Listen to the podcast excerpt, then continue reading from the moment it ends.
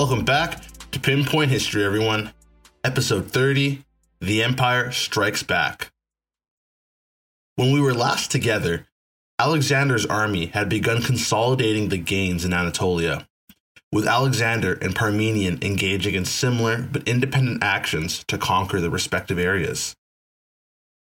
We got to take a moment and see Alexander outside the scope of the war, with his portrait being drafted by Apelles. Then, we ended the episode with a supposed attempt on killing Alexander's life, orchestrated by Alexander of Lyncestis. To reorient ourselves for the upcoming narrative, it is now spring three thirty-three B C. In three thirty-four, after the siege of Halicarnassus had progressed a solid amount, Alexander and Parmenian split the army to conduct the conquest of Anatolia. Now, after they spent the autumn and winter months consolidating Anatolia, the two halves of the army decided to link back up. It was now May of three thirty-three B C, with the split halves of the army now reunited and the troops that had gone back home on sabbatical to their wives in Macedonia to create the new generation of soldiers had returned as well. These soldiers added up to about three thousand infantry, three hundred cavalry from Macedonia, as well as an additional three hundred fifty more cavalry from Thessaly and Elis, totaling another six hundred fifty altogether. The army, now reunited and replenished with reinforcements, set forward to continue their conquest.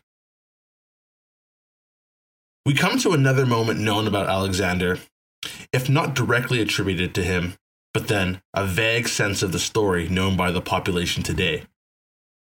That moment is the Gordian knot. The myth of the Gordian knot tells a tale of a knot so tricky that even the most experienced of Boy Scouts find it beyond their ability to untangle. The person capable of untangling such a knot would become the master of all Asia. Coincidentally, Alexander was also aiming for all of Asia and more, so he went to see the knot himself. We have two versions of the story, the less popular version being Alexander took a good look at the knot. Seeing that the knot was tied to a wagon owned by the king of Phrygia, Gordium, Alexander saw the pin on the wagon and pulled it, and slid the yoke out, similar to how Captain America pulled the pin out of the flag mast to get the flag in the first Captain America movie. The other version, much more famous, is in which Alexander pulls his sword out and cuts through the knot. This bold, decisive action feels like something Alexander would do. Either way, the young king, now twenty-three, continued his conquest. Everything in his strategy had stayed the same since the winter months. He accepted local submission, fighting quick battles, and not letting himself get bogged down in meaningless skirmishes. The army had now moved into the region of Cappadocia, gaining submission and appointing a local as satrap of the area. Alexander was now pushing into Cilicia, in the southeast of modern Turkey. Through the Cilician Gates lay the path towards Syria, leaving Anatolia behind and moving deeper into the Persian Empire. Deep in the empire's heartland, news of Alexander's victory at the Granicus and his swallowing up of Anatolia reached Darius the third. The King of Kings had not been idle. First, Darius had appointed Memnon of Rhodes to head a fleet and tasked him with a counteroffensive against the Macedonians. Despite appointing Memnon as fleet commander, it seems he was not entirely trusted, and Memnon's family was summoned to the court of Darius as quotation mark, respected guests, quotation mark. Now, I'm sure some of you are wondering, wasn't Memnon stuck in the city of Halicarnassus as Alexander sieged the city? And the answer is yes. Firstly, the mainly mercenary contingent Alexander left behind had finally taken the city. Secondly, Memnon and the governor Orontobates had managed to escape, knowing that the siege would be successful. Back to the narrative at hand, Memnon began his counteroffensive quite successfully. With Alexander's fleet back in Greece, Memnon was strategically in charge of the sea. Memnon ravaged Alexander's allies in the Aegean, taking the islands of Chios Lesbos, and Mytilene. Though, disaster struck the Persians, and while taking Mytilene, Memnon became sick and died shortly thereafter. It's pretty anticlimactic, but dying of illness in war was just as common as being mortally wounded or outright killed. Memnon's nephew took over command and by all accounts acquitted himself well. However, if we zoom out to look at this counteroffensive strategically, the Persian navy could not do much more than what it was currently doing. Yes, they could threaten Alexander's communication lines back to Macedonia, but the more critical crippling of the supply line was no longer relevant. Anatolia now lay in Alexander's grasp, and more meaningfully, the supplies and wealth of the land, which was more than enough to supply Alexander's war. The Persians didn't have enough men to strike Macedonia or any of the Greek allies. Persia also needed partners in Greece, but he would find none. Even Demosthenes, while preying on Alexander's downfall, did not counsel allying themselves with Persia. Alexander had disbanded most of his fleet, but the Athenian soldiers crewed the ships he did keep. They could quickly become hostages if Athens stepped out of line. And this was true for the majority of the Greek city-states as well. Many contingents of these Greek city-states now fought in Alexander's army. Athens was sensitive to this concept and sent a delegation to Alexander asking if the prisoners of Athenian origins now working in the mines in Macedonia would be set free. A request Alexander denied. The only Greek city-state willing to work with Persia was Sparta, which, despite its history with the Persians, took their support whenever necessary. First, to defeat Athens in the Peloponnesian War, now against the Macedonians. Still, it would take time for Sparta to commit any decisive action. The second thing Darius also initiated was raising levies for a land army to face off against the Macedonians. Harassing Alexander's communication lines and attacking his allies in the Aegean was all well and good. Still, the Persians knew it would take a decisive battle against the Macedonians for them to withdraw from the empire. Sources claim that Darius raised an army of six hundred thousand men, and Darius still had other territories he had not raised levies from. six hundred thousand is a massive inflation of soldiers, and while Darius would comfortably outnumber Alexander at their coming engagement, it was not to this degree. We know that this army was a much more potent threat than Alexander had faced at the Granicus, and that the Persians would utilize their most significant asset, cavalry. Darius moved his army towards the Macedonians, a considerable distance away. Darius mustered his army at Babylon, and Alexander was still in Anatolia. They were still seven hundred miles from each other. The clock was now ticking, and eventually, the two monarchs would come face to face, their armies facing one another in a slugfest. At the court of Darius was an Athenian exile named Charidemus, who fled to Persia after the destruction of Thebes. Like Memnon, Charidemus advocated Darius not engage with the Macedonians, but send a small detachment of one hundred thousand out of the six hundred thousand. Included in that one hundred thousand was thirty thousand hoplites. Charidemus also suggested he should be the one to lead this force against the Macedonians. However, just look at the war council at Zeleia with the Persian commanders and Memnon. It was just too politically damaging not to fight the Macedonians. Darius had gathered a large army, and the intended use was to crush the Macedonians. Sure, the army of Alexander was smaller, more refined, and simply of a higher quality. But more significant numbers just have a quality all their own. Then, Charidemus committed his final mistake. While politicians in Athens were used to the vitriolic speech and abuse hurled their way, it was not the same in the court of Persia. Charidemus ended up insulting Persian honor by questioning their courage and manhood. And for this, Darius had him executed. Our sources claim that Charidemus' final words where that Darius would bear witness to the destruction of his kingdom. This particular source is from Diodorus Siculus, writing in the first century B C, writing his historical book essentially three hundred years later. The final words of Charidemus may actually be true, or added in later by historians, looking backwards and seeing Alexander's victories as inevitable. This is why it's so crucial to be critical of the sources we're reading, and not take every single thing at face value. Personally, I'm trying to find the right balance between telling the exciting story of Alexander, and naturally, I'm leaning into some of the more fanciful stories we have, while also trying to keep it pretty grounded historically. I'm going for a mix of Homer and dry academic, but mainly Homer. The Persian counterstroke now addressed, we can return to the Macedonians and the lead-up to the eventual showdown between Alexander and Darius. The inner plateau of Anatolia is harsh, with cold winters and hot summers. Cilicia, on the other hand, was a pocket of fertile land with a more Mediterranean climate. As you push deeper into Cilicia, you reach what is called the Cilician Gates, a narrow strip of land with mountains all around. The path becomes so narrow that Alexander's marching army was forced to march through with much thinner lines, three men abreast of each other. Ahead, Alexander could see Persian forces and order them to slow the march and dig into the camp.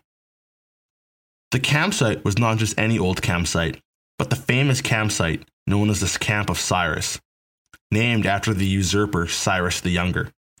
And importantly, Xenophon and the ten thousand had camped here as well. Alexander, ever the lover of history, had probably intended to camp here, feeling he was in the presence of the greats before him. Alexander's halt and the formation of a camp was a ruse intended to fool the Persian forces ahead of him. Under cover of darkness, Alexander and his preferred strike force of Hypaspists, Agranians, and archers attacked the Persians. The Persians became aware of the assault before it hit them and decided to retreat. The culmination of Alexander's growing reputation and the fact that no Persian reinforcements were coming led them to make a strategic withdrawal. The governor of Tarsus fled once he heard of Alexander's impending arrival, prepared to flee and strip the city of its wealth before he arrived. Alexander moved so quickly that the governor only had time to run away. Passing by Tarsus, the Macedonians encountered the Cydnus River, the same river Anthony Goldworthy points out as the one Cleopatra sailed her royal barge down when meeting Mark Antony in forty-one B C, two hundred ninety-two years later. The famous river was exceptionally clear and very cold, and Alexander called for a halt and decided to take a dip in the river. But almost immediately, Alexander began having issues. He came down with cramps, which, while swimming, can be very dangerous. Alexander's retainers pulled him out of the water, and by the time he was on dry land, a severe fever had stricken the king. We're not sure what happened or why, but it became clear that Alexander was close to dying. One of Alexander's best friends, Harpalus, was so worried that he used his access as senior treasurer to take a decent amount of money and flee. This seemed to reflect the mood at the Macedonian camp. Alexander was dying, it seemed, and the army was a long way from home. If you've been listening since episode one of my podcast, you'll recall the Romans had fallen prey to the exact situation when Emperor Julian died of his wounds deep in enemy territory. All royal physicians refused to treat Alexander, worried they would be found guilty if the king died. All of the physicians, save one, a man named Philip. Philip had been Alexander's physician since he was a child, and Philip would be damned if he let the king he had known since boyhood die on his watch. Philip conferred with the king and decided on his treatment plan. they would purge the king. As is common in Greek retellings, and probably where Shakespeare gained some of his early influences, we have a dramatic moment where Parmenian sends an urgent message to Alexander, warning him that Philip was working with Darius. To add more drama to the tale, the letter arrives just as Alexander is about to drink the potion Philip prepared. Alexander read the letter and then passed the letter to Philip, and while Philip read the letter, Alexander drank the potion made by Philip. Alexander had known Philip since he was a boy. He trusted him, though at first, it seemed the trust had been misguided, as Alexander became even more ill.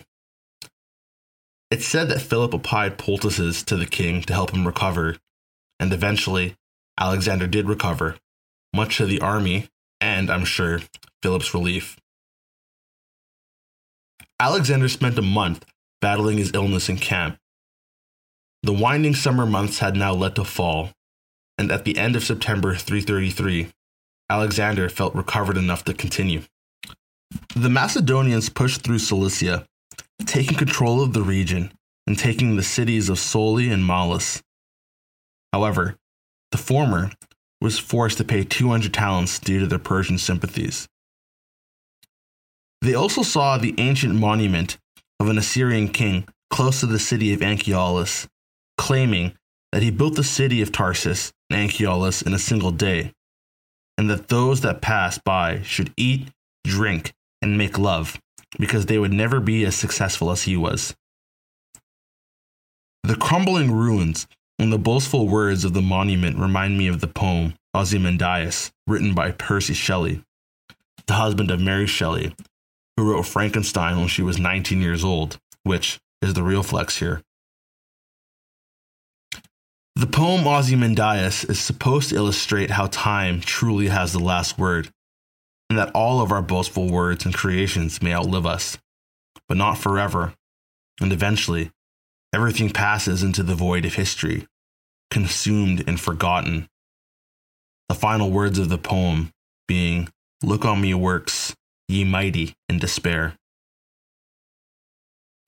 Like in the winter campaigns, Alexander marched his army around to scare the mountain tribes into submission, to demonstrate there were perks to the whole allying yourself with me type of deal. After this show of force was completed, Alexander returned to the city of Soli, as it was hosting a festival.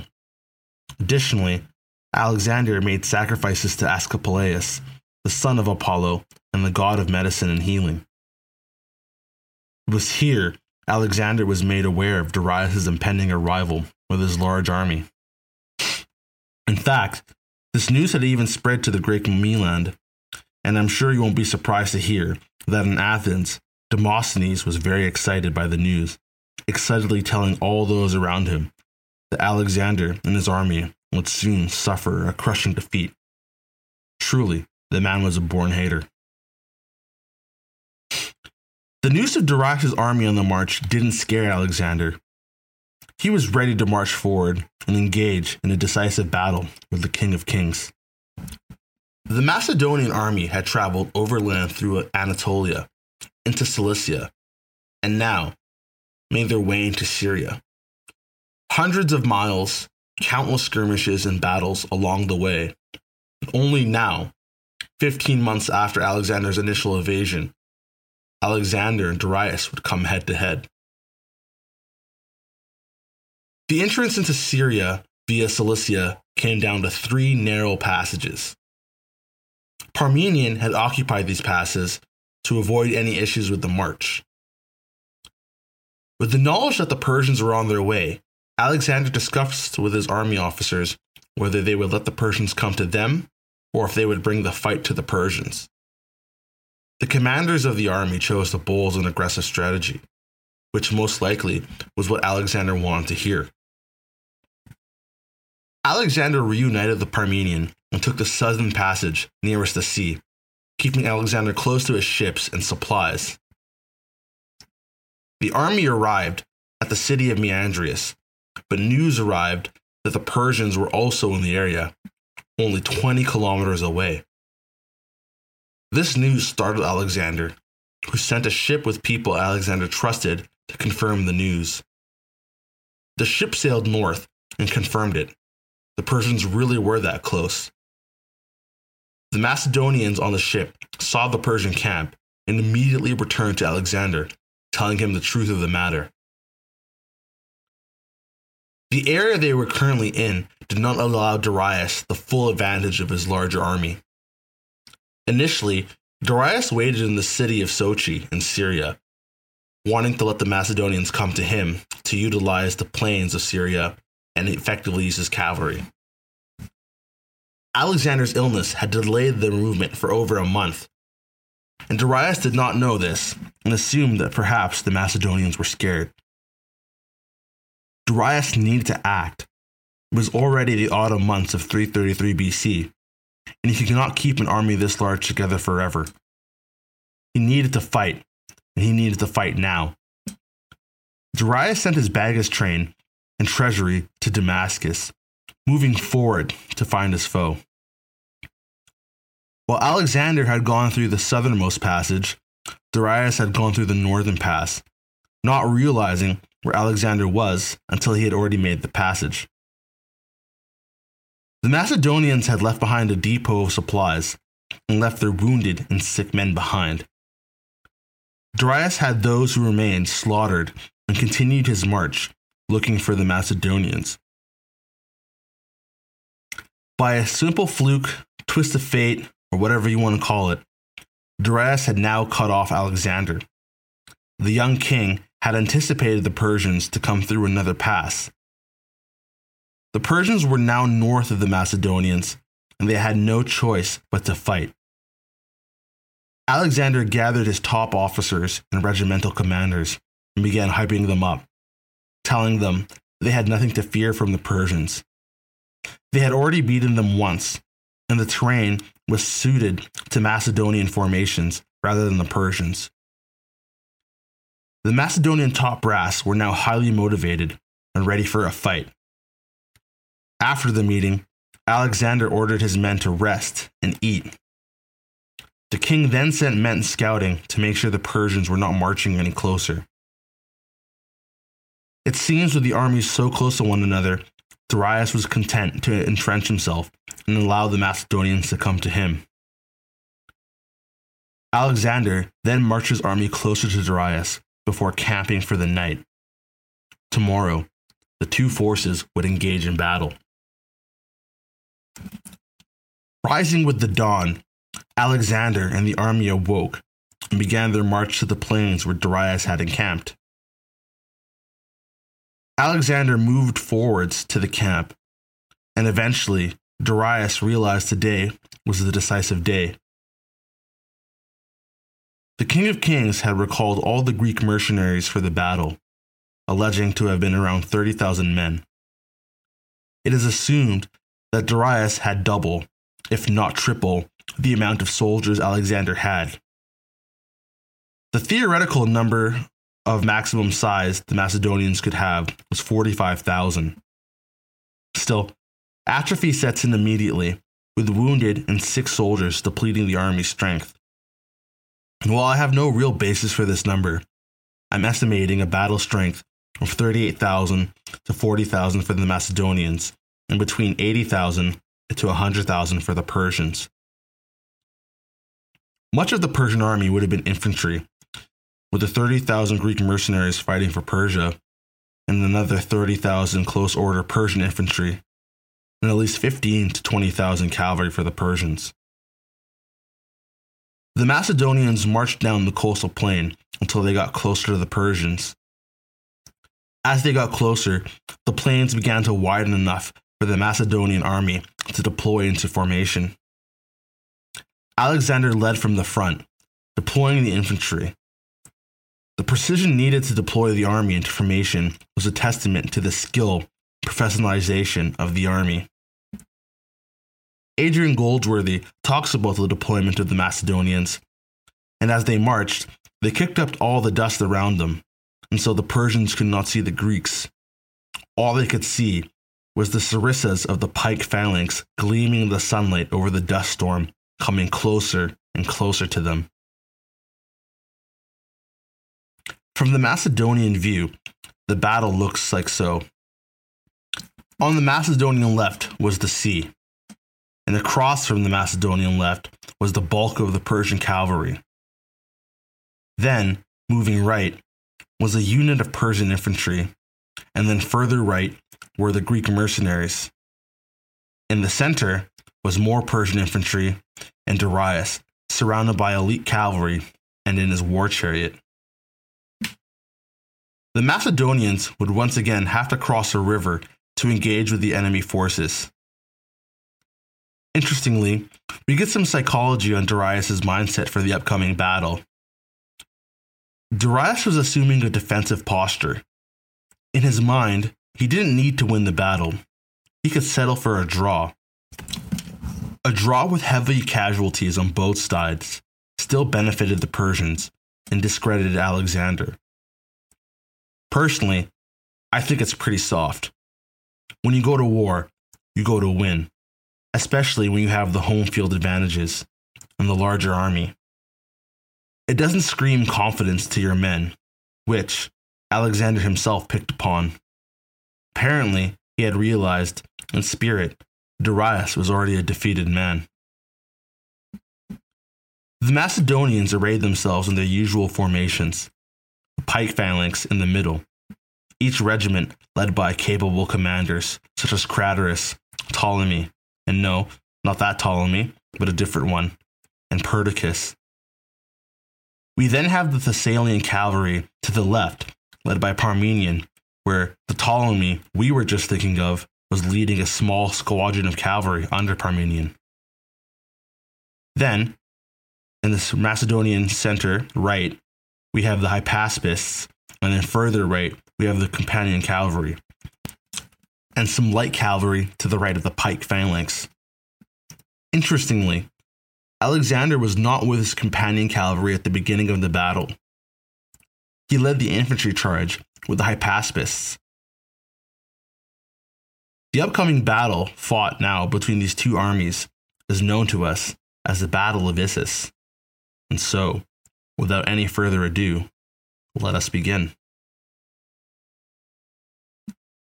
The battle began with the Persian cavalry on the right rushing forward to crush Parmenian's half. The Persians knew their infantry paled in comparison to the Macedonians, so they planned to rout the Macedonian cavalry and outflank the Macedonian center. Alexander led the infantry assault at first, with the Persian archers raining arrows atop the infantry. The infantry began to lose formation as they ran towards the enemy and crossed the river. The Persians did not let this opportunity escape, and the Greek mercenaries began a counteroffensive as the Macedonian phalanx lost their cohesion. In the fighting, one of the regimental commanders, the less important Ptolemy, died in the fighting. After the infantry assault led by Alexander crossed the river and engaged the enemy, the king regrouped with his companion cavalry on the right side. It was clear to Alexander that any hope of victory lay here with the companion cavalry. Parmenian's left was buckling against the numerical superiority of the Persians, but they managed to hold on, if barely. The center was also a stalemate as the Macedonians reformed their line and engaged with the Persians. While they had the tactical superiority, the Persians had the sheer numbers. The battle would be determined by which cavalry could defeat their opponents and strike the flanks of the enemy center. This battle wasn't a strategic chess match, but resembled a straight-up boxing fight, where the two boxers meet in the middle of the ring and punch it out. In the end, it was Alexander and his companion cavalry that broke the deadlock. They beat their enemy in front of them and swung around to strike the rear lines of the enemy center. The sudden shock of this attack enabled the Macedonian infantry to push forward. The Persian center was now being attacked at both ends. The decisive blow of the battle came when Alexander and the companion cavalry spotted Darius' chariot. Alexander led a renewed charge towards the King of Kings. Darius looked around and saw his center collapsing and his left wing defeated, and the Macedonian king charging towards him, hell-bent to kill him. With this, Darius had begun the retreat from the battlefield. The right flank also began to retreat, leaving the beleaguered left wing of the Macedonians to capture their breath. Alexander ordered his cavalry to attack the retreating Persians, but the chase did not continue for long as the evening began to set in. The Battle of Issus was a decisive victory for Alexander. Not enough to wound the Persian Empire mortally, but deep enough to cause serious harm. The resulting casualties ran high for both armies, with seven thousand for the Macedonians and twenty thousand for the Persians. Many deaths came during the resulting retreat, and the future pharaoh Ptolemy in his memoirs recounts crossing over a gully of dead enemies at this battle. Still, it was a significant victory for the Macedonians. Alexander had now faced off against the King of Kings and won. The spoils of war were immense. As Darius had fled, he left his camp behind, and the Macedonians found great wealth and treasures there. Alexander took a bath that had been lugged for the King of Kings. Apparently, Darius had brought his entire family along with him for the battle, and he had left them behind: his mother, wife, daughter, and infant son were now in the hands of Alexander. The king sent one of his aides to the Persian royal family, promising they would not be harmed. Then, the following day, Alexander went to see the royal women in person, and in a moment that highlights Alexander's personality for me, really shines through. When Alexander met the royal women, Darius's mother, Sisygambis, mistook Alexander's friend, Hephaestion, as the king. He was taller and dressed the same as the king.